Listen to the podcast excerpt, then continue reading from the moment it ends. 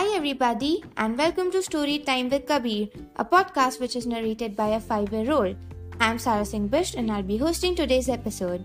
Today's story is called Bade Bulakkar Dadaji, or The Very Forgetful Grandpa. I hope you enjoy listening to it.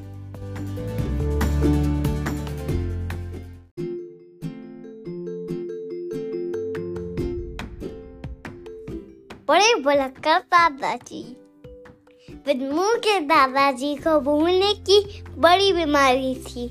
दादी उनसे सेब लाने को कहती वो संतरे ले आते।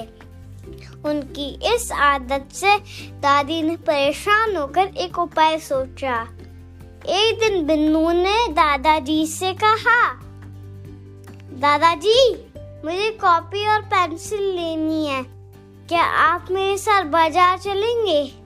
दादाजी को घूमना अच्छा लगता था।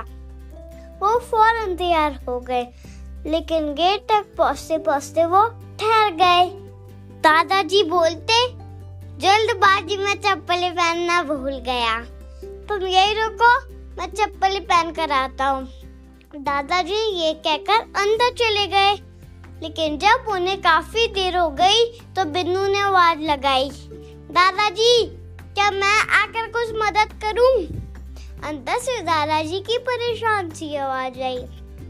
नहीं, ऐसी तो कोई बात नहीं है, लेकिन मैं भूल गया कि क्या लेने आया था। बिन्नू हंस पड़ा।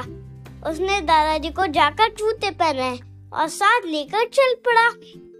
लेकिन गेट तक पहुँचते पहुँचते दादाजी फिर ठटक गए। अब क्या हुआ? बिन्नू ने पूछा। जूते तो पहन लिए लेकिन अपना चश्मा वही रखा है। दादाजी दोबारा अंदर चले गए। बिन्नू ने उबासी लेकर सोचा, अब फिर से पंद्रह मिनट लग जाएँगे। लेकिन दादाजी को ज़्यादा देर नहीं लगी, वह लौट आए। ये देखकर बिन्नू खुश हो गया, लेकिन गेट तक पहुँचते पहुँचते दादाजी फिर ठटक गए। अब क्या हुआ? बिन्नू ने उबकर पूछा अरे पेन और डायरी तो ले लू। तुम्हारी दादी ने कुछ सामान मंगवाया था। दादाजी अंदर से पेन और डायरी लेकर लपकते हुए बाहर आए और कहा, चल, अब देर मत कर, फटाफट बाज़ार चले। बाज़ार में खूब चहल पना था। लोग खरीदारी करने में जुटे हुए थे। सब अपनी खबर इधर से उधर फैला रहे थे। दुकान की सीढ़ियों पे पैर रखते ही दादाजी को कुछ फिर याद आया। क्या फिर कुछ? बिन्नू ने पूछा। दादाजी ने खिस्से सर झुका लिया। अब दादाजी पर्स भूल आए थे। बिन्नू गाने लगा।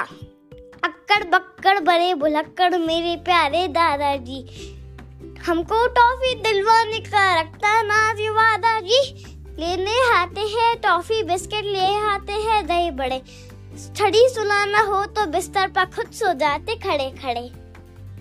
Thank you for listening to story time with Kabir